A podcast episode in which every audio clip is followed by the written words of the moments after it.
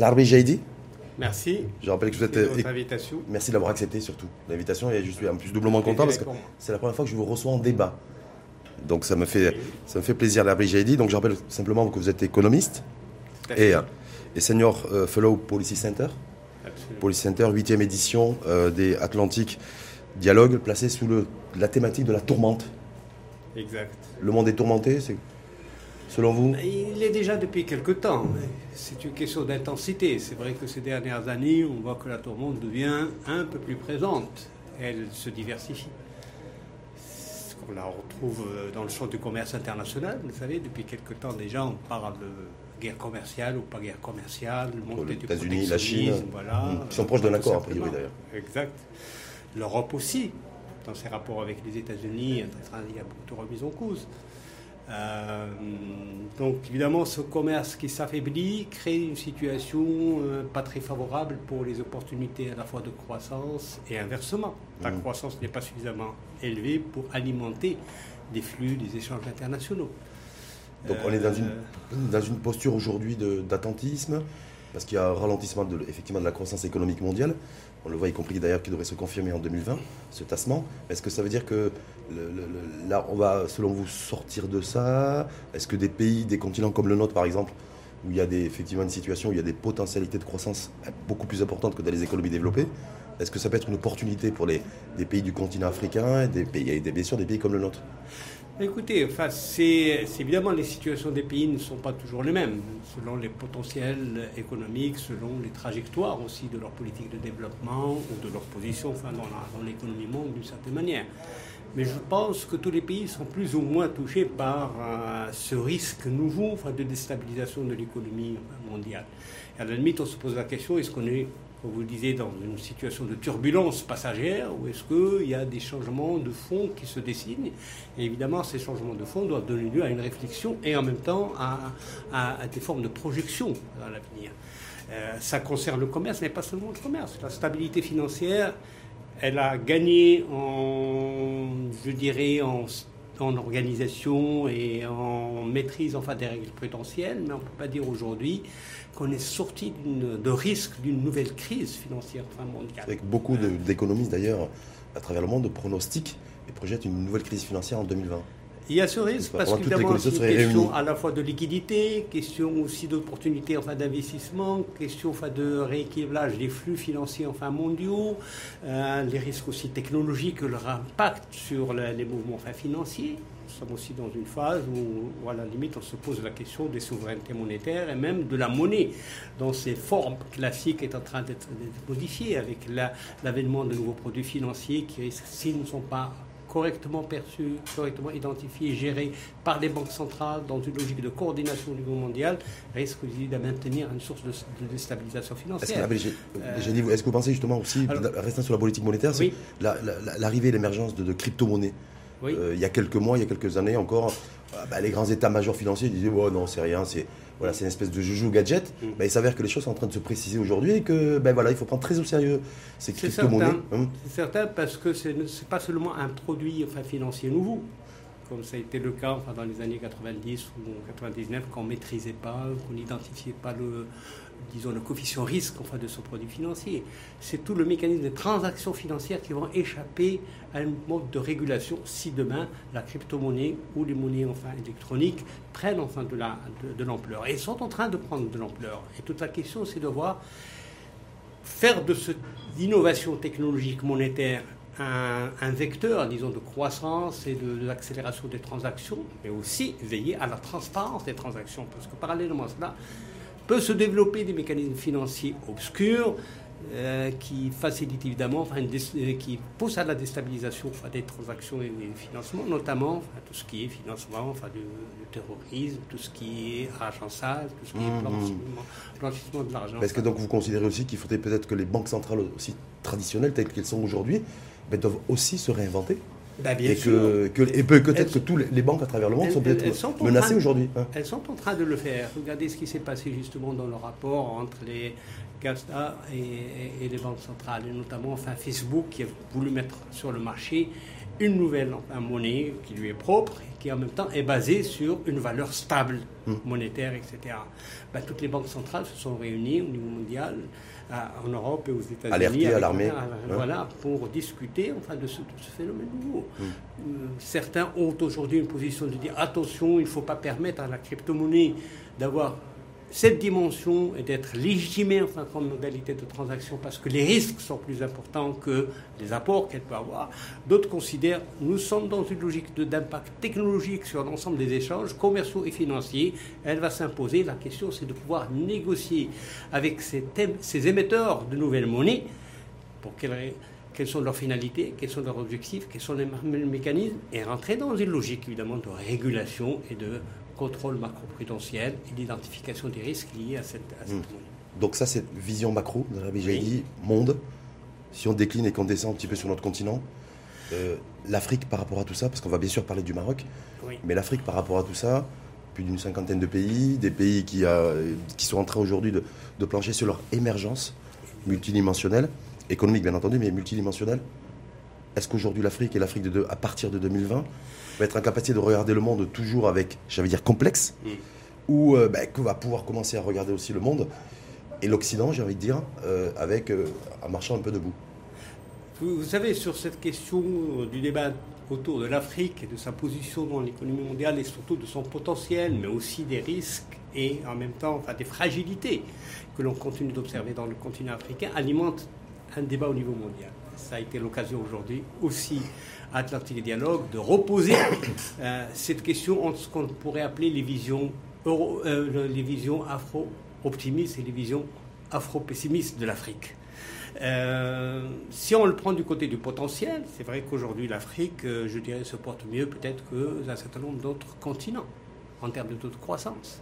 Est-ce que pour autant cette croissance est relativement diffuse sur l'ensemble du continent? Là aussi, nous avons des grandes situations de disparité de la croissance économique. L'Afrique est plurielle. Elle est plurielle par sa richesse, elle est plurielle aussi par son potentiel de développement, elle est plurielle aussi par les problèmes et les fragilités, notamment les conflits qu'on hmm. connaît enfin l'Afrique intérieure et qui déstabilisent. On est dans une logique où comment la sécurité peut être, la sécurité collective dans différentes régions de l'Afrique, peut être des vecteurs permettant justement au potentiel de croissance de l'Afrique de se déployer dans ces. Dans Comment vous expliquez, vous l'avez dit que le commerce intra-africain est très faible? Ah, exactement, exactement. Pourquoi il n'arrive pas à décoller? Pourquoi on est toujours sur des niveaux de 3-4 ben, écoutez, voilà. C'est limite incompréhensible. Est-ce que c'est l'histoire coloniale et le, fait que voilà, chaque pays qui a des liens de proximité, en tout cas historiques, avec la France ou la Grande-Bretagne ou autre, ben, il, voilà, il y a toujours ce... On se dit aujourd'hui, toujours en 2019 et bientôt en 2020, ben, les matières premières, ben, quitte, quitte, quitte l'Afrique pour, euh, pour des pays européens, essentiellement, sans être transformés. C'est toujours les, voilà, l'Occident et l'Europe qui, et les pays européens qui profitent de ces matières premières et de leur valeur ajoutée en matière de transformation. C'est toute la question de la transformation structurelle de l'Afrique. L'Afrique ne peut pas véritablement se positionner demain en tant qu'acteur dans l'arène de l'économie mondiale, faire valoir évidemment sa richesse au bénéfice des Africains, si elle ne change pas ses politiques pas tout simplement d'échange, c'est politique industrielle et c'est politique agricole. Parce que nous sommes évidemment dans une économie ou euh, dans un continent où jusqu'à présent les ressources naturelles étaient le vecteur essentiel de la croissance et en même temps du positionnement de ce continent dans le commerce mondial. C'est en train de se changer. C'est en train de changer parce qu'évidemment, il y a des pays qui sont émergents. Mais qu'est-ce que c'est qu'un pays émergent? On ne va pas rentrer dans le débat enfin, sur mm. la notion d'émergence, mais c'est un pays qui a essentiellement un potentiel, mais qui met en œuvre ce potentiel à partir de politiques économiques et de politiques sectorielles de développement qui sont, qui sont efficaces. Aujourd'hui, il ne s'agit pas tout simplement de créer une zone de libre-échange au sein du continent. C'est vrai, ça va permettre d'ouvrir des espaces de commerce intra Et de casser les différentes barrières aussi. Mais il faut créer de l'offre exportable. Hum. Et si nous n'avons pas évidemment enfin, une offre exportable, on risque d'être justement dans une logique de saturation du potentiel. Enfin, de Ça veut dire la BGD, par exemple, un pays comme la Côte d'Ivoire, par exemple, qui dispose comme matière première de cacao, de, la fève de cacao, au lieu de l'exporter et que son prix et que son prix euh, en termes de matière première soit fixé à la bourse de Londres, c'est que le cacao soit transformé En Côte d'Ivoire, c'est ça Alors, c'est ce que. Si on parle de l'exemple de la Côte d'Ivoire. C'est ce que, exactement. C'est comment faire en sorte que les matières premières ne soient plus exportées à l'état brut et donc développer notre capacité de transformation structurelle. Et la capacité de transformation structurelle, cela suppose évidemment des politiques sectorielles, notamment industrielles. Euh, Aujourd'hui, l'économie mondiale a, a, connu une grande mutation. Nous ne sommes plus dans la logique tout simplement euh, des années 60, 70, même 80, où il y avait une division de travail en fonction des ressources euh, et des avantages comparatifs des nations. Aujourd'hui, l'économie mondiale est éclatée. Et il y a des positions de, dispersion de l'offre productive dans les différents pays. C'est ce qu'on appelle aujourd'hui raisonner en termes de chaîne de valeur. Comment un pays ou un ensemble de pays qui sont dans une proximité, et, en Afrique, évidemment beaucoup d'approches de, communautés économiques régionales, la CDAO, la SADC, etc. Comment, enfin, dans ces communautés économiques régionales, en faire un premier pilier de transformation de la chaîne de valeur régionale, permettant à cette communauté enfin, de pays de mieux valoriser les filières et les ressources dont elles disposent pour ne pas être dans une concurrence à la fois pour le cacao, le coton notamment. Oui, le, pour le, mais, ça, veut dire quoi? Ça veut dire qu'aujourd'hui, est-ce que, est que concrètement, selon vous, déjà dit, ces pays-là, ces blocs hein, euh, de pays, cet ensemble de pays, ont les moyens financiers, un, de pouvoir effectivement se doter de véritables politiques industrielles de transformation, parce qu'on sait qu'aujourd'hui l'industrie 4.0 c'est une réalité aussi, c'est pas l'industrie des années 80, et, euh, et d'autre part, euh, très souvent on dit aussi que ben, pour fabriquer, il faut avoir, euh, être, avoir un savoir industriel. Et est-ce que, est que ça, à la fois les moyens financiers et la capacité d'avoir un véritable savoir industriel, nous l'avons au niveau du continent? le, levier financier, bon, euh, évidemment, enfin, il y a beaucoup, parfois dans beaucoup de pays hein, qui ont. Euh, qui sont très spécialisés dans des matières premières qui ont des, des, prix internationaux extrêmement élevés, qui disposent d'un excédent financier. Parfois, il y a certains pays qui ont un excédent financier, mais qui peut-être ne l'utilisent pas de la façon la plus appropriée. Soit parce qu'il y a des réseaux de clientélisme, soit parce qu'il y a des gaspillages, soit parce qu'il y a de la corruption, et qu'en fait, l'État, en tant que tel, n'utilise pas ce potentiel de ressources financières dans des logiques de développement, renforçant l'offre productive et renforçant la capacité de valorisation de leur économie. Ça, c'est un cas de pays. Il y a évidemment l'Afrique aussi, il y a un ensemble de PMA qui, ont, qui sont en manque de ressources financières et qui n'ont pas un potentiel de ressources internes. Évidemment, cette dimension financière peut être vue dans le sens de comment réfléchir sur créer les bases enfin, de ressources financières internes, hein, en termes de fiscalité. Aujourd'hui, dans beaucoup de pays africains, ils n'utilisent pas, ils n'optimisent pas hmm. la ressource enfin, fiscale c'est une ressource fiscale, ce n'est pas tout simplement une charge, c'est aussi un moyen pour les États enfin, de financer des infrastructures, de financer des politiques sociales. Mmh, mmh. Il y a aussi le côté de l'aide internationale sur lequel on s'interroge aujourd'hui pour redéfinir les affectations de l'aide internationale pour qu'elle ne soit pas tout simplement absorbée par des questions de sécurité migratoire, gestion migratoire, du côté de sécurité, enfin de lutte contre euh, le terrorisme, etc., mais d'aller vers les grands problèmes de changement climatique, mmh. financer enfin de, de formation commerce mmh. intra, intra-africain, euh, créer enfin des conditions pour que cette aide publique internationale qui est importante puisse avoir le maximum d'impact sur les populations et sur les économies et non pas utilisée de manière diffuse, saupoudrée et affectée peut-être plus dans des logiques de sécurité que de logique de développement. Voilà un des aspects. Mm. Et puis il y a l'investissement international. Mm. Quand, on, aujourd'hui en Europe, aux États-Unis ou ailleurs, on dit enfin l'Afrique est notre frontière de croissance, le potentiel de la croissance est important, bah, qu'il faut pouvoir rapprocher les entreprises du Nord avec les entreprises africaines. Et donc il faut créer un environnement macroéconomique, un environnement de stabilité, un environnement financier qui permet véritablement de créer la confiance, de sécuriser l'investissement international et surtout de rapprocher les entreprises. Hmm. Parce que, comme je disais tout à l'heure, les chaînes de valeur mondiale, ce n'est pas tout simplement la capacité de changer de filière dans, dans le commerce ou de potentiel du commerce. C'est créer de l'offre. Et créer de l'offre, comme vous le dites, il faut le levier du financement et en même temps l'assistance technique qui est extrêmement importante. Et le rapprochement des Ça veut dire quoi, l'Arabie Ça veut dire que, de toute façon, sur les, ne serait-ce que les 4, 5, 6 prochaines années, c'est-à-dire qu'à l'horizon 2025 pour le continent africain et pour la plupart des pays du continent, le, le, développement sera cofinancé par l'international Premièrement, il faut savoir mobiliser nos ressources endogènes, parce que la marge est très importante et elle n'est pas suffisamment enfin, utile. Et parallèlement à cela, Il y a certains qui vous disent l'aide internationale, il ne faut pas y compter, l'aide est beaucoup plus contre-productive qu'une aide, etc. Il faut basculer d'un système d'aide internationale à un système d'appui technique ou technologique et d'assistance technique. Oui, c'est vrai, mais beaucoup de pays africains ont toujours besoin d'une aide internationale. L'essentiel, c'est de savoir est-ce que cette aide est efficace? Est-ce qu'elle a un impact? Quelles sont les identifications de programmes et de projets? Et comment s'approprier l'aide par la, population? Je ne pense pas que l'Afrique pourrait demain se positionner dans l'économie mondiale en restant dans une logique d'attente hmm. de ressources externes ressources internes, c'est vrai. son destin doit. Voilà. Et même les ressources externes, il faut aller dans une logique où l'investissement international devient le vecteur véritablement de rapprochement et d'interconnexion, notamment avec le continent de proximité qui est l'Europe. Le continent de proximité de l'Europe, nous, un pays comme le Maroc, qui est le nôtre, on est à côté de l'Europe et on est en Afrique. Est-ce que par rapport à tout ce que vous avez lagué, parce que bien sûr je vous ai écouté très attentivement, une offre, euh, une, offre, euh, une offre exportable qui soit compétitive, qui soit concurrentielle, être beaucoup plus visible dans les, au niveau des radars aussi internationaux, se doter aussi de véritables politiques industrielles, euh, prendre en considération aussi que mais les potentialités sont sous-exploitées chez nous. Est-ce que ça, tout ce que vous avez dit pour l'Afrique, vous pouvez le calquer sur, sur notre pays? À quelque chose près. Hein. Les situations sont très, très différentes. Évidemment, dans, dans chacun des pays, le potentiel de croissance, en général, n'est pas toujours utilisé à son maximum. Mais évidemment, le Maroc, comparativement à beaucoup de pays africains, a fait des réformes fondamentales qui ont permis, depuis les années 80, d'être mieux positionné dans ce que j'ai appelé cette chaîne de valeur mondiale et euh, de diversifier relativement son économie et d'être même dans une logique de recherche d'une coopération Hein, avec des pays africains sur la base de programmes, de projets et d'investissements, qu'ils soient financiers ou qu'ils soient enfin productifs.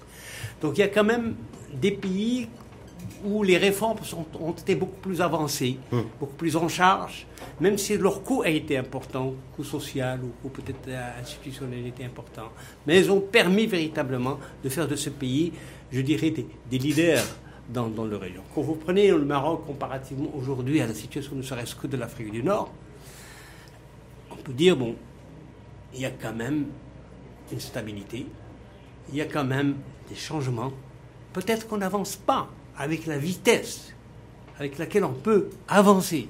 C'est pour ça que je vous disais, le potentiel est encore très large. On peut mobiliser encore mieux nos ressources internes et en même temps notre capital, je dirais, de, sympathie dans le monde, de capital de soutien dans le monde, pour mieux connecter notre économie à l'espace mondial, mais en même temps être dans une logique aussi de d'être connecté avec, avec, avec les pays africains. Ça, veut dire que notre salut industriel aussi, parce qu'on parle beaucoup d'industrie chez nous mhm. depuis plusieurs années, d'ailleurs beaucoup, beaucoup d'industrie automobile et pas forcément d'industrie au sens large, agroalimentaire autre, là où il y a la, il y a la vraie, euh, vraie, valeur ajoutée, où on a un vrai potentiel. Mais est-ce que notre destin aussi, c'est, de, pour monter en, termes d'échelle de valeur, c'est d'avoir une industrie aussi qui soit connectée euh, à l'ensemble du continent? C'est-à-dire qu'au lieu de fabriquer, je veux dire quelque chose au hasard, un million de, packs de lait par, par jour, mais de pouvoir aussi être en capacité d'en fabriquer 10 millions pour pouvoir effectivement avoir, être, avoir une véritable politique industrielle qui soit efficiente. Est-ce que c'est là le challenge de ces, de ces prochaines années? Le challenge, effectivement, c'est la création de la richesse. Et le secteur producteur de la création de la richesse, c'est l'industrie. Ou la valorisation de l'agriculture par l'industrie. Ça, c'est une réalité. Ou la transformation des ressources minières en ressources enfin, euh, de produits enfin, industriels et de biens intermédiaires. Ça, c'est le défi auquel tous les pays du Sud sont confrontés, le continent africain en premier. Évidemment, le Maroc a connu enfin, des avancées dans cette diversification. Mais si nous observons réellement enfin, cette diversification, certains vous disent nous sommes dans une logique où peut-être euh, notre politique industrielle est venue un peu en retard et dans un monde où il y a une forme de désindustrialisation, parce que si nous raisonnons en termes de statistiques, la part de l'industrie dans la valeur ajoutée reste toujours autour des mêmes normes de 15% quand je parle de l'industrie manufacturière. On est même en train, de, dans certains secteurs industriels, de perdre de l'emploi, etc. Il faut s'interroger de manière un peu plus fine sur cette réalité. Moi, je ne suis pas ceux qui disent que nous sommes dans une phase, disons, enfin de désindustrialisation précoce, comme on le dit. Nous sommes dans une logique de transformation industrielle. Il faut voir de manière granulaire et fine qu'est-ce qui se passe à l'intérieur d'un certain nombre de secteurs. C'est scalaire. Voilà. En fait, pour vous. Ça, c'est. Il y a des diversifications qui sont en cours, mais en même temps, nous accusons un retard dans les industries traditionnelles qui ont été jusqu'aux années 80 les vecteurs de développement de l'industrie. Pensez à quoi L'industrie du textile Textile, mmh. l'agroalimentaire, de la mécanique aussi, et certaines composantes de l'industrie chimique, notamment l'industrie pharmaceutique ou autres. Donc ces secteurs qui ont été en quelque sorte les secteurs de, je dirais pas d'avant-garde, mais ceux qui ont permis les premières phases d'industrialisation du Maroc, ils ne se sont pas encore suffisamment modernisés. Et si cette industrie se modernise technologiquement... pourquoi selon vous? Euh, bon, il y a eu cette logique de réflexion sur les écosystèmes, mais on voit que, les, par exemple, les écosystèmes ont focalisé sur deux ou trois grandes composantes, avec évidemment enfin, leur filière globale, c'est-à-dire l'industrie automobile, l'industrie aéronautique, qui étaient de grandes prouesses et de grandes réussites. Mais aujourd'hui, les acteurs industriels dans, la, dans, dans, dans, l'agro-industrie et dans le textile, quels que soient les, euh, les, les, programmes qui ont été mis en place enfin, dans l'industrie, mhm. n'ont pas encore donné enfin, les résultats attendus.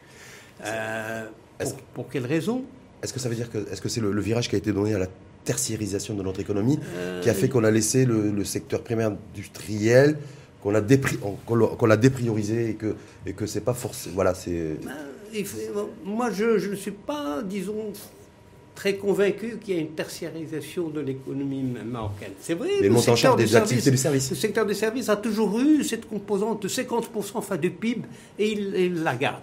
Mais maintenant, en regardant à l'intérieur de ces services, les services sont encore beaucoup plus diversifiés que l'industrie. Hein. Il y a les services de l'administration, il y a les services de commerce de gros et de services financiers, il y a les services financiers, etc.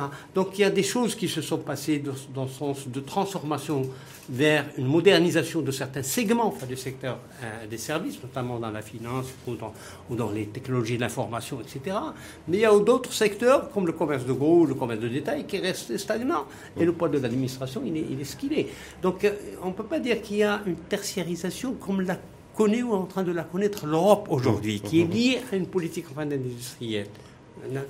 Ça, c'est la différence. Mais je considère qu'au fait, toute politique industrielle, quels que soient les choix qui sont faits par euh, l'autorité qui a en charge cette politique, le ministère de l'Industrie ou le gouvernement, si elle n'est pas appropriée par les acteurs de terrain, c'est-à-dire les opérateurs. Les opérateurs. Et si les opérateurs ne dégagent pas une vision collective, et ne se mettent pas autour de quelles sont les conditions qu'aujourd'hui réclament enfin le, développement enfin de leur secteur en termes de formation professionnelle, en termes de peut-être de techniques de financement nouvelles, en termes de facteurs de coût, énergie, et toutes ces choses-là, hmm. etc.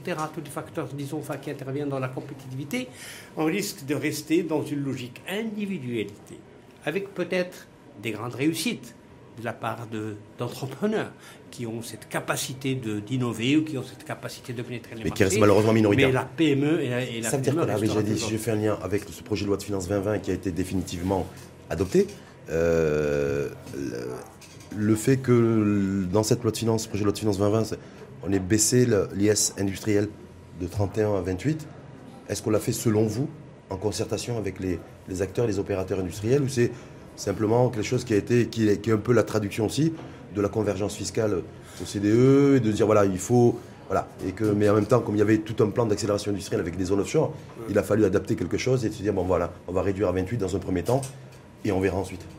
Non, il faut, il faut rappeler évidemment que la loi de finances euh, de cette année a été précédée quand même d'assises oui, la fiscalité, au mois de mai dernier. Et, parmi les assises, et parmi les recommandations enfin, des assises de la fiscalité, c'était justement l'abaissement de la pression fiscale, de la réduction, ah, enfin, disons, enfin, de taux de Mais sans contrepartie de véritable vision aussi, pourquoi on demande la, la, baisse de la pression fiscale?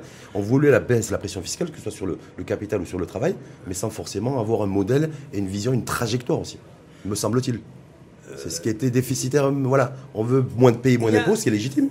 Mais en même temps, euh, si on veut moins d'impôts, c'est pour faire quoi? C'est pour quelle contrepartie Pour quelle vision de développement? Bien sûr, il y, a, différentes manières, enfin disons, enfin, de, je dirais pas de négocier, d'aller vers un dialogue entre euh, l'administration fiscale et, euh, et, le secteur privé pour que la baisse du taux de fiscalité, pour qu'il soit aligné sur les standards enfin, des pays avec lesquels nous sommes en compétition, etc., puis libérer de la ressource pour le réinvestissement.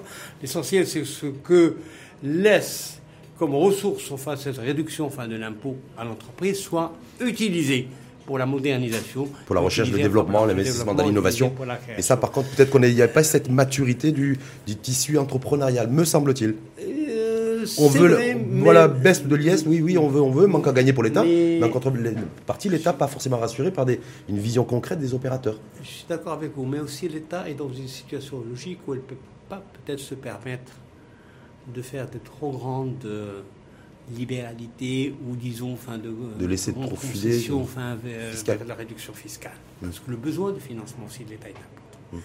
Parce que souvent aussi les opérateurs considèrent que la charge de l'impôt est très importante comparativement à des pays euh, similaires, etc. Mais que parallèlement à cela, ils ne voient pas quel est l'usage que peut tirer l'entreprise de cette manière. Ça, c'est un, problème. Donc, c'est une question de dialogue et de concertation. Hein.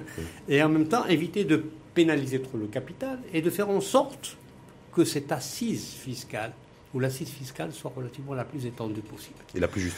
On ne peut pas baisser le taux d'impôt si parallèlement à cela, il y a beaucoup de d'entreprises qui ne payent pas d'impôt parce qu'elles sont dans la Donc vous partagez la position de Mohamed Ben Chaboun qui est déjà à cette époque-là. Mohamed a dit moi je suis effectivement OK pour baisser la pression fiscale sur le, sur le, sur le capital, sur donc sur l'entreprise ou sur le travail pour l'IR, mm. mais avec une contrepartie de l'élargissement de l'assiette. Pour vous c'est un bon deal. pour moi c'est un bon deal, il faut le faire. Mais en même temps... On peut le faire progressivement. Mais en même, mais en même temps aujourd'hui si on glisse ne serait-ce que sur l'IR, l'IR c'est euh, un impôt très injuste puisque 80 plus de 70% est payé par les, salariés. Donc euh, avec retenue, retenu à la source, avec une détérioration du pouvoir d'achat, c'est pas vous qui vais dire ça, l'expert en économie, et que bah, on a l'impression que ce projet de loi de finances 2020, bah, il n'y a rien pour les salariés du privé, mm. euh, y compris pour celles et ceux qui, ont, qui font face à une cherté de la vie. Bah, Comment on sort de cet engrenage cercle vertueux? C'est pour ça que la réforme de la fiscalité, il faut la prendre de manière globale, même si évidemment, enfin, on va la euh, segmenté en fonction du type d'impôt et en même temps euh, des questions, des particularités de chacun des impôts, enfin dans ses dysfonctionnements ou dans son... Avec une règle de conduite, c'est l'équité fiscale. C'est le principe. Et c'est en même temps permettre justement que la charge fiscale ne pèse pas trop sur les salariés, chose qui, que l'on observe actuellement. On ne peut pas rester dans cette logique, d'ailleurs ça a été dit clairement, enfin développé, enfin même dans, les assises pas, euh, disons, admettre qu'aujourd'hui au Maroc, avec la population des entreprises que nous avons, seules 40 euh, entreprises euh, participent à un financement de 70% de l'IS. Donc ça veut dire qu'il y a quelque chose qui ne va pas.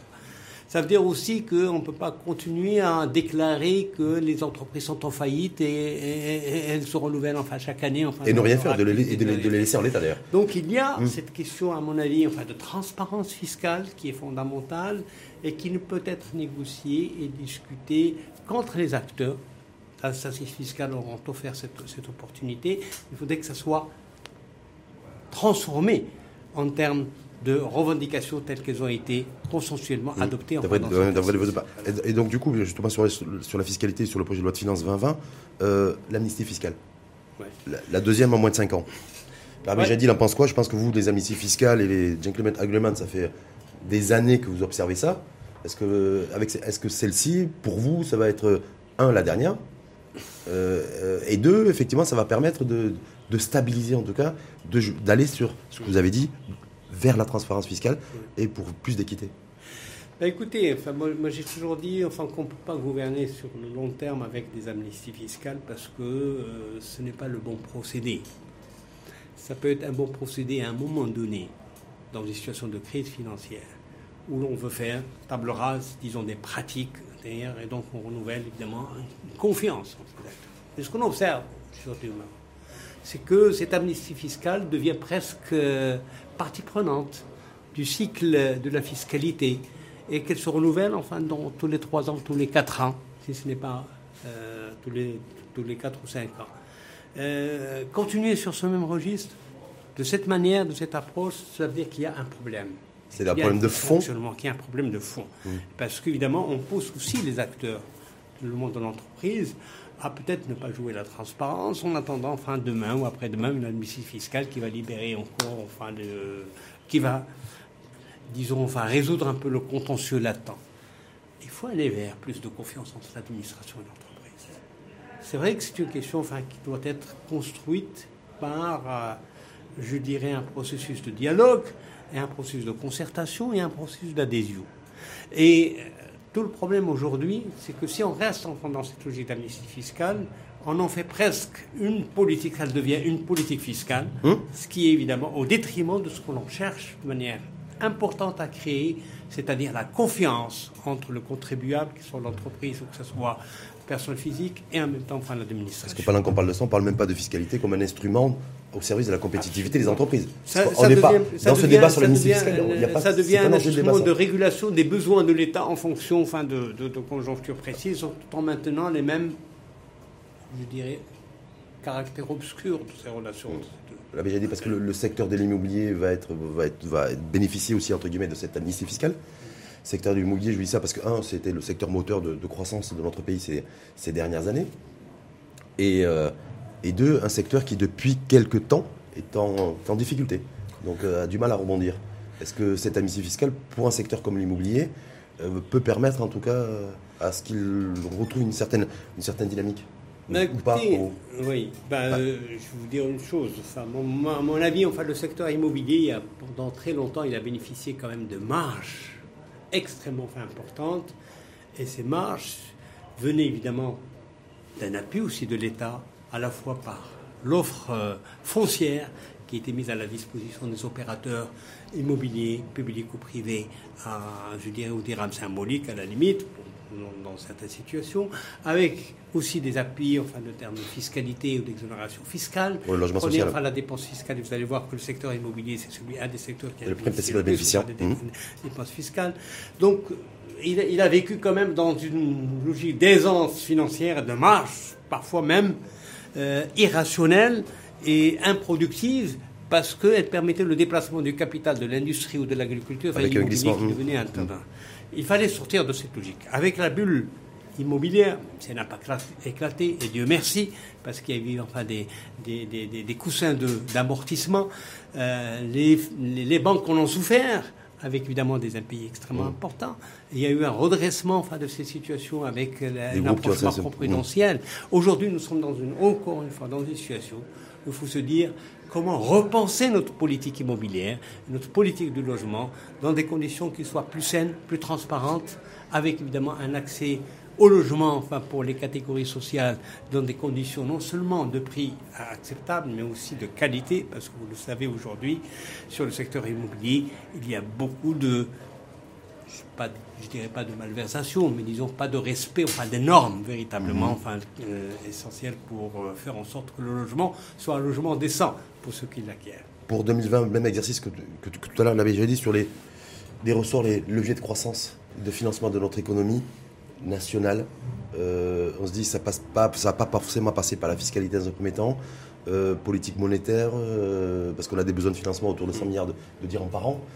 Euh, je crois clairement, et vous l'avez dit d'ailleurs pour l'Afrique, notre destin, nous le Maroc, il est au Maroc, les potentialités de croissance il est, aussi dans, notre pays, peut-être dans les régions, peut-être dans les territoires, voilà toutes ces choses-là. Mais voilà, comment, on peut essayer d'har- d'harmoniser et de coordonner tout ça aujourd'hui pour retrouver une tonicité en matière de croissance économique. Parce qu'on a l'impression qu'aujourd'hui, est-ce qu'il faut ouvrir beaucoup plus les secteurs à la concurrence euh, pour générer de la richesse euh, et, faire, en sorte aussi qu'on ait des, de- des opérateurs qui puissent prendre un peu de dimension et de, et de vrais champions nationaux Est-ce que c'est l'État qui doit toujours être au chevet de, notre économie? Est-ce que c'est le secteur privé qui doit émerger? Est-ce que le secteur ban- bancaire doit se repositionner? Vous voyez, j'ai l'impression que c'est tout ce paysage-là en fait. Exactement. Et, ah, j'ai dit, bon, voilà, c'est un peu pas la, un peu la forêt amazonienne. Pas la forêt amazonienne, c'est-à-dire enfin dans, dans un pays, euh, les, les réformes, c'est un processus continu. On ne peut pas dire que la réforme, elle doit commencer par un, un certain nombre de dispositifs et elle se termine une fois ces dispositifs mis en place de manière euh, en termes de loi ou de règlement, etc. Le processus de réforme est en euh, continu et il touche effectivement enfin, les différentes sphères. Et aujourd'hui, l'intérêt, c'est de dire euh, l'État a fait beaucoup pour le développement. C'est un de notre modèle de développement, notre stratégie de développement a été portée en grande partie par l'État, euh, par la dépense publique, par la commande publique. Et, Par la dette. Et, hein, pas- et- et par, disons, enfin, Une les- partie, en les- tout cas. Une partie, une partie de l'aide internationale, mais disons fondamentalement enfin, par, par, par l'investissement enfin, public. Et donc aujourd'hui, il faudrait que l'investissement privé prenne le relais. On le dit depuis déjà des années. Oui. Euh, Et on le voit pas. évidemment, on le voit sans Timidement, en tout cas. Timidement, Mmh, mmh. tout à fait. Et donc l'intérêt, c'est de savoir enfin, pourquoi justement le secteur privé n'est pas. Est-ce que c'est une question de confiance? Est-ce que c'est une question de disposition, enfin de financement? Oui, en partie. Est-ce que c'est aussi un, une classe moyenne qui ne se structure pas suffisamment, qui ne se développe pas suffisamment, donc la question de la demande euh, arrive à un seuil de saturation. Est-ce que c'est aussi euh, euh, les accords de libre-échange qui ont un, effet négatif, peut-être par certains aspects, un effet négatif sur euh, un certain nombre de secteurs et de composantes, ce qui fait que l'injection d'une demande, ou disons, enfin d'un soutien à la demande, est absorbée beaucoup plus par les, pays extérieurs, extérieurs qui en profitent. Hein. Donc il faut faire le point sur tous ces mhm. aspects.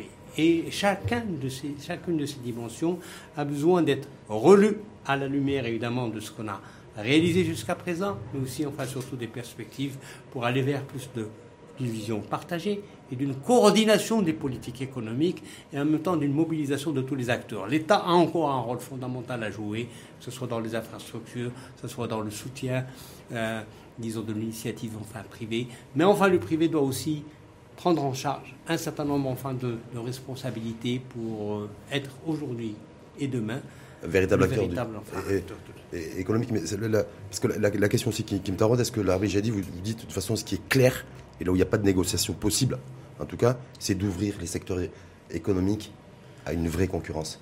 Euh, est-ce que là-dessus, voilà, c'est extrêmement important parce que voilà. Vous savez, enfin, ouvrir le secteur, oui, parce que euh, il n'y a jamais mais qu'il y a une vraie bagarre réglementation dans l'absolu. Il y a toujours une réglementation qui succède à une autre il faudrait que la réglementation soit une réglementation qui permette véritablement un jeu des acteurs ouverts, et non pas une réglementation de protection de situations de rente dans un certain nombre de secteurs ou de privilèges, enfin, dans d'autres. Donc il y a des réformes à conduire, évidemment, dans un certain nombre de secteurs qui sont des secteurs de monopole ou qui sont des secteurs où la rente est, fondamentalement... Ou alors, le, ou alors le ticket d'entrée est extrêmement élevé. Exact. Mais vous savez, enfin, sur cette question, on a mis en place un conseil de la concurrence mmh. depuis quelques années déjà, qui a réussi peut-être à, se positionner un peu dans, ou avoir de la visibilité euh, auprès des acteurs. Mais aujourd'hui, il faut lui donner les moyens pour qu'il soit véritablement le levier réel d'une économie loyale, d'une économie saine, d'une économie où la compétition est régulée, où la concurrence est régulée entre le secteur privé dans ses différentes composantes. Je vais vous dire pourquoi.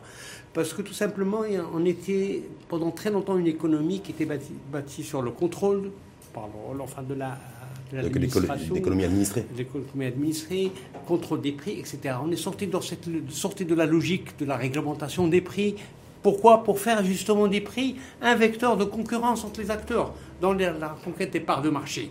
Et, mais parallèlement à cela, qu'est-ce qu'on voit Qu'au fait, les ententes continuent de fonctionner, euh, les positions dominantes sont encore enfin là, et parfois des positions dominantes qui peuvent se justifier, parce qu'il y a des secteurs où il faut, comme vous dites, des champions enfin, qui, mmh, qui ont des positions dominantes. Mais le problème n'est pas celui de la position dominante, c'est comment cette position dominante d'une ou de deux entreprises dans un secteur arrive à abuser de cette position dominante pour éviter que des nouveaux entrants mmh. ne fassent. Et espèce de construire des, formes de barrières. Donc voilà, cette question enfin, des entrants, cette mmh. question enfin, des abus de position dominante, cette question de la concentration économique et sectorielle, tous ces y compris concentration territoriale. Hein. Mmh. Euh, disons, enfin, voilà. Mais euh, la concentration territoriale, c'est évidemment enfin, autre chose. Ça, c'est les bah. disparités enfin, du territoire. Et donc, ça, c'est le rôle de l'État dans l'aménagement du territoire et faire en sorte que les politiques de régionalisation puissent créer les capacités de croissance endogène. Par, Parce que la BGD, on voit bien que l'hyperconcentration économique aujourd'hui, euh, elle est en fait ça touche aussi la santé, mm. ça touche aussi l'éducation, ça touche tous les secteurs d'activité. Et je me dis alors, est-ce que notre salut aussi, est-ce que vous considérez-vous que nos véritables leviers de croissance sont dans les régions, dans les, dans les territoires Et que bah, il faut réussir la prochaine étape, next step, nouvelle génération de réforme, c'est bah, de faire de, de, plancher sur le développement local et territorial. Exact. Il y, a, il, y a, deux aspects enfin, sur, sur cette question, enfin, disons, du territoire dans la vision enfin, du développement d'une certaine manière. Un, la première, c'est de dire où nous en sommes aujourd'hui dans le point de vue des disparités. Les inégalités territoriales, il y aura toujours des inégalités territoriales, parce que les territoires n'ont pas tous les mêmes capacités de développement en termes de ressources, qu'elles soient naturelles ou ressources humaines, etc. Il y a donc des, disparités. Donc comment réduire les disparités? On ne peut les réduire que par, un, les infrastructures permettant de désenclaver enfin ces territoires, par la création d'infrastructures sociales permettant l'accès et l'égalité des chances des citoyens mmh. dans ces territoires. Ça, c'est le rôle fondamental de l'État. De l'État ou des compétences déléguées par l'État aux, régions, aux, communes, Il y a évidemment des programmes qui sont mis en place par l'État depuis, depuis quelques années, notamment enfin, aujourd'hui, depuis deux ans ou trois ans, au-delà de l'INDH, deux ou trois ans, enfin, les programmes qui ciblent évidemment les régions montagneuses, les programmes sociaux. enclavées, etc. Ou les programmes, disons, de développement du Sud, enfin, il y, a, il y a quelques années. Il y a des programmes spécifiques. Mais aujourd'hui, il faut faire le poids sur la régionalisation. Qu'est-ce qu'elle a pu donner depuis qu'elle a été mise en place, depuis que la loi a été adoptée Est-ce que les compétences ont été transférées véritablement? Si les compétences ont été compétences, compétences, c'est les dotations financières. Quand je dis compétences, premièrement, vous savez, la loi prérogative, des finances, c'est prérogative. d'accord. Les compétences en Ça, termes de premier niveau. Voilà, premier niveau. Il y a des compétences qui sont propres, il y a des compétences qui sont euh, transférées par l'État, il y a des compétences qui sont partagées par l'État. Donc on a encore à mettre en place des dispositifs permettant cette relation de l'État central aux régions et aux collectivités territoriales pour que l'État et les collectivités territoriales se mettent d'accord sur un certain nombre de programmes et de projets et chacun des composants, chacune des entités met en place enfin des dispositions et des moyens financiers pour atteindre ces objectifs. Il y a évidemment l'autre aspect, on ne peut pas parler du territoire et les mettre à niveau au-delà des programmes qui sont mis en place et qui sont suivis par la direction des collectivités territoriales.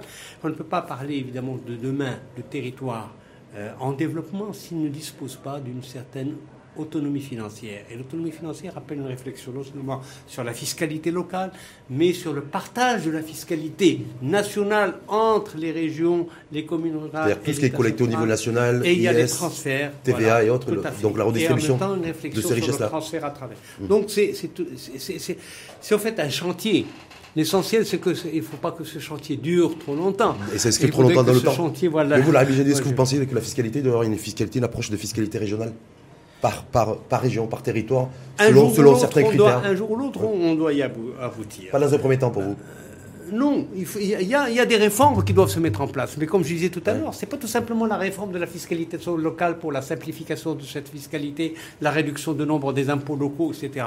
Non, c'est aussi la fiscalité nationale, c'est-à-dire l'IS, essentiellement, c'est-à-dire évidemment enfin, la TVA, elle est déjà en partie. Est-ce qu'on va rester dans une logique tout simplement où la TVA qui est affectée aux régions, c'est 30% de ressources, ou est-ce qu'on va augmenter, je dirais, enfin, le volume enfin, de ressources qui peut être transformé Il faut le faire. Mais à la condition de voir que ces ressources qui sont mises à la disposition des collectivités territoriales, il faut qu'elles soient utilisées dans les meilleures conditions, avec une grande efficacité. Il faut évidemment du contrôle des contrôles. C'est-à-dire le dirham collecté, soit le, le dirham investi en, toute transparence. Voilà, la transparence, le transfert. Et un des vecteurs essentiels de ce mécanisme, c'est ce qu'on appelle les contrats État-région. Hmm. Qui sont pas seulement des contrats État-région, parce que les communes aussi peuvent s'intégrer dans la région. Enfin, parce que nous, on a les communes et les provinces Tout aussi, à hein. fait, et les provinces. Donc, par conséquent, faire avancer ce, ce vecteur de contrat État-région qui permet à la fois d'assurer la cohérence entre le transfert des ressources financières et les transferts des compétences autour d'un certain nombre d'objectifs, avec une question fondamentale, ou deux questions, je, je, je, d'autre chose, c'est, un, la déconcentration. Aujourd'hui, nous sommes dans un chantier qui vient d'être lancé après des années en fin d'attente. Il faut évidemment l'activer le plus rapidement possible. Et la déconcentration, ce n'est pas une déconcentration tout simplement administrative, c'est-à-dire celle où les ministères vont déléguer aux services extérieurs parce qu'ils sont plus proches du terrain et de la proximité, enfin l'identification des mhm. programmes et des projets, mais aussi une déconcentration financière, comment enfin, le ministère va gérer son budget en fonction enfin, de cette déconcentration enfin, administrative. La logique, la loi organique des finances, le budget n'est pas encore suffisamment avancer du point de vue de la déconcentration financière. Il faut coupler la déconcentration financière à la, déconcentration administrative pour qu'on ait une politique de déconcentration globale. Mmh. Est-ce que vous êtes pour ou contre le fait de mettre les, régions en concurrence sur le terrain économique aussi pour inciter les, les élus des régions, le président de région et toutes ses équipes aussi, pour à travailler sur le terrain, ne pas clairement, ce que je veux dire, c'est pas attendre attendre de rabat, euh, et donc de l'État central, d'avoir des financements. Qu'ils aillent chercher aussi les financements, qu'ils pensent développement local et qui se battent en fait pour faire décoller leur région économiquement. Il ne faudrait pas faire de l'assistanat en région, cela est certain. Mais qu'est-ce qu'on entend par concurrence entre les régions? Concurrence entre les régions, c'est premièrement des acteurs régionaux qui saisissent le potentiel de dispose de, leur région, qui les mettent en valeur à partir évidemment de programmes de développement et qui font, je dirais, du marketing territorial pour que leur région soit suffisamment attractive à la fois pour l'investissement étranger ou pour l'investissement national ou pour l'entreprise nationale. Ça, c'est un aspect mettre évidemment les régions en concurrence sur cet aspect-là, oui. Et la régionalisation, euh, c'est clair. Mm. Mais est-ce que c'est aussi la concurrence fiscale, c'est-à-dire leur donner la possibilité de jouer sur le levier fiscal pour attirer l'investissement? C'est un moment qu'il faudrait réfléchir et qui peut arriver dans un second temps. Mais la notion de la concurrence entre les régions, toutes les régions n'ont pas le potentiel d'être des concurrentes. Donc il y aura une solidarité aussi territoriale à mettre en place celle qui permet justement à l'État d'être le régulateur mmh.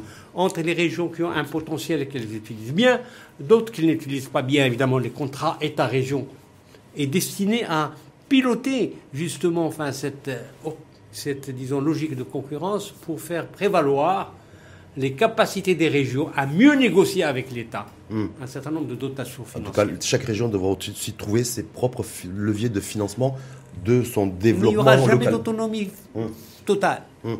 La notion de contrat. État-région, c'est aussi un contrat pas autour d'objectifs tout simplement de programme, mais aussi de transfert de ressources. À la condition que la région soit en mesure de mieux utiliser et d'utiliser avec efficacité les ressources dont elle dispose par le transfert de l'État. Les régions aussi les élus qui, qui, qui devront du coup rendre des comptes directs aussi aux, citoyens de la région. Parce que là, ça serait, on va rentrer dans un autre rapport et relation entre l'élu et euh, entre l'administration et l'administré, entre l'élu et le, et le citoyen. La régionalisation n'est pas tout simplement une opération institutionnelle de répartition des rôles ou des compétences entre l'État central et, les entités des collectivités territoriales. C'est aussi une dynamique de démocratie locale. Le texte de loi sur la régionalisation ouvre des perspectives pour faire en sorte que les citoyens soient consultés, soient impliqués dans des programmes. Il faudrait aussi travailler sur cet aspect-là pour donner un contenu euh, je dirais, efficace à cette notion de démocratie participative, pour que la démocratie participative ne soit pas perçue comme étant permettre à des mouvements associatifs d'accéder à la ressource de la région dans un réseau de clientélisme. Hmm. C'est être à l'écoute véritablement des, des citoyens. Donc il y a aussi l'enjeu de développement économique, il a aussi une dimension d'enjeu démocratique. Tout à fait. Hmm, c'est intimement lié. Tout à fait. que l'extension du hein? périmètre d'un ben enfin, territoire est tributaire de. On ne peut pas parler de développement s'il n'y a pas une appropriation de ce développement par le citoyen et si nous ne sommes pas à l'écoute du citoyen et si hmm. le citoyen n'est pas aussi un acteur au fin du développement. Et en, étant un acteur, c'est en payant l'impôt du déjà. Euh, hein, pardon en payant son impôt. Pour le citoyen, Bien sûr, la citoyenneté commence par ça. mais, oui, mais en même temps, enfin, il faudrait que le citoyen soit suffisamment rassuré sur l'usage efficace de sa contribution. Hmm. Dernière petite euh. question justement là-dessus. Hmm. Pour ou contre, la dit le fait que certaines personnes considèrent que bah, ils inscrivent leurs enfants à l'école privée et que du coup ils, revendiquent légitimement, selon eux en tout cas, le fait de pouvoir bénéficier d'une carotte fiscale. Est-ce que vous leur donneriez la carotte Oui, c'est une question qui, euh, évidemment, je dirais, pose problème. Je dirais, euh, je peux faire une, une réponse en disant, il faut réhabiliter l'école publique. Oui. Ça, c'est la logique fondamentale. Mais maintenant, dans des situations effectivement où euh, le citoyen est obligé pour garantir un avenir à ses enfants et une formation adéquate, préfère le privé au public, parce que le public est défaillant, enfin, dans la formation, il ne donne pas enfin, les compétences. Et il y a une charge qui pèse beaucoup sur euh, les revenus enfin, des salariés. Parfois jusqu'à un tiers, un tiers, un tiers du, salaire. La hein. possibilité enfin, d'un agrément fiscal sur les besoins de scolarité tant que l'école publique n'est pas. Carotte ou pas carotte pour vous? La carotte ou, la, ou, pas la carotte fiscale? Euh, Carotte fiscale de manière transitoire, j'allais dire. D'accord, vous êtes quand même pour un soutien fiscal Pas un soutien fiscal, un abaissement enfin, de prélèvement de la fiscalité sur, euh, sur les, les, les, salariés qui sont obligés enfin, de, de mettre leurs enfants. Mais sous quelle forme on peut l'imaginer ça? C'est très simple. Hein? Pour je suis salarié, je suis salarié. Hier, retenu à la source, j'ai deux enfants qui sont dans une école privée. Bah, j'ai dit, je, on baisse quoi? On baisse la pression fiscale sur mon revenu? Pression fiscale sur mon revenu, bien sûr. Mais ça, Mohamed Metchamoun a dit l'autre jour que c'était euh, pas, pas, pour le moment. pas pour le moment. Pas pour le moment, il a dit. Ça veut dire qu'elle est possible. Ah oui, bah, dans l'absolu, tout est possible. Hein. Mais en tout cas, il a dit, voilà, concession sur l'IS industriel 31, 20, de 31 à 28%, mais en tout cas pour l'IR, hmm. pas pour le moment. Donc pas de carotte fiscale pour le moment. Bah, attendons de voir comment, enfin, l'avenir, l'école va faire sa réforme pour être en mesure, enfin, d'ajouer pleinement enfin, son rôle. Merci en tout cas à vous. Rabbi Jaidi, je rappelle que vous êtes économiste senior follow à Policy Center, hein, Tout à fait. huitième édition Atlantique Dialogue, qui est placée sous, le, sous la thématique et sous l'enjeu de la tourmente. Et nous, ce débat qu'on a fait en partant d'une vision monde, décliné continent, Afrique, et en finissant par le Maroc, qui a fait des états des lieux, enjeux, défis et perspectives. Merci à vous, en tout Je cas. vous remercie enfin, de votre Merci. accueil aussi, Merci beaucoup de et la pertinence de votre euh, réaction et de vos euh, questions, merci qui évidemment sont aussi le souci partagé. Complètement en termes de, de réflexion et de, et, et de soucis aussi de, de développement harmonieux. Merci en tout cas à vous. Merci. Belle journée.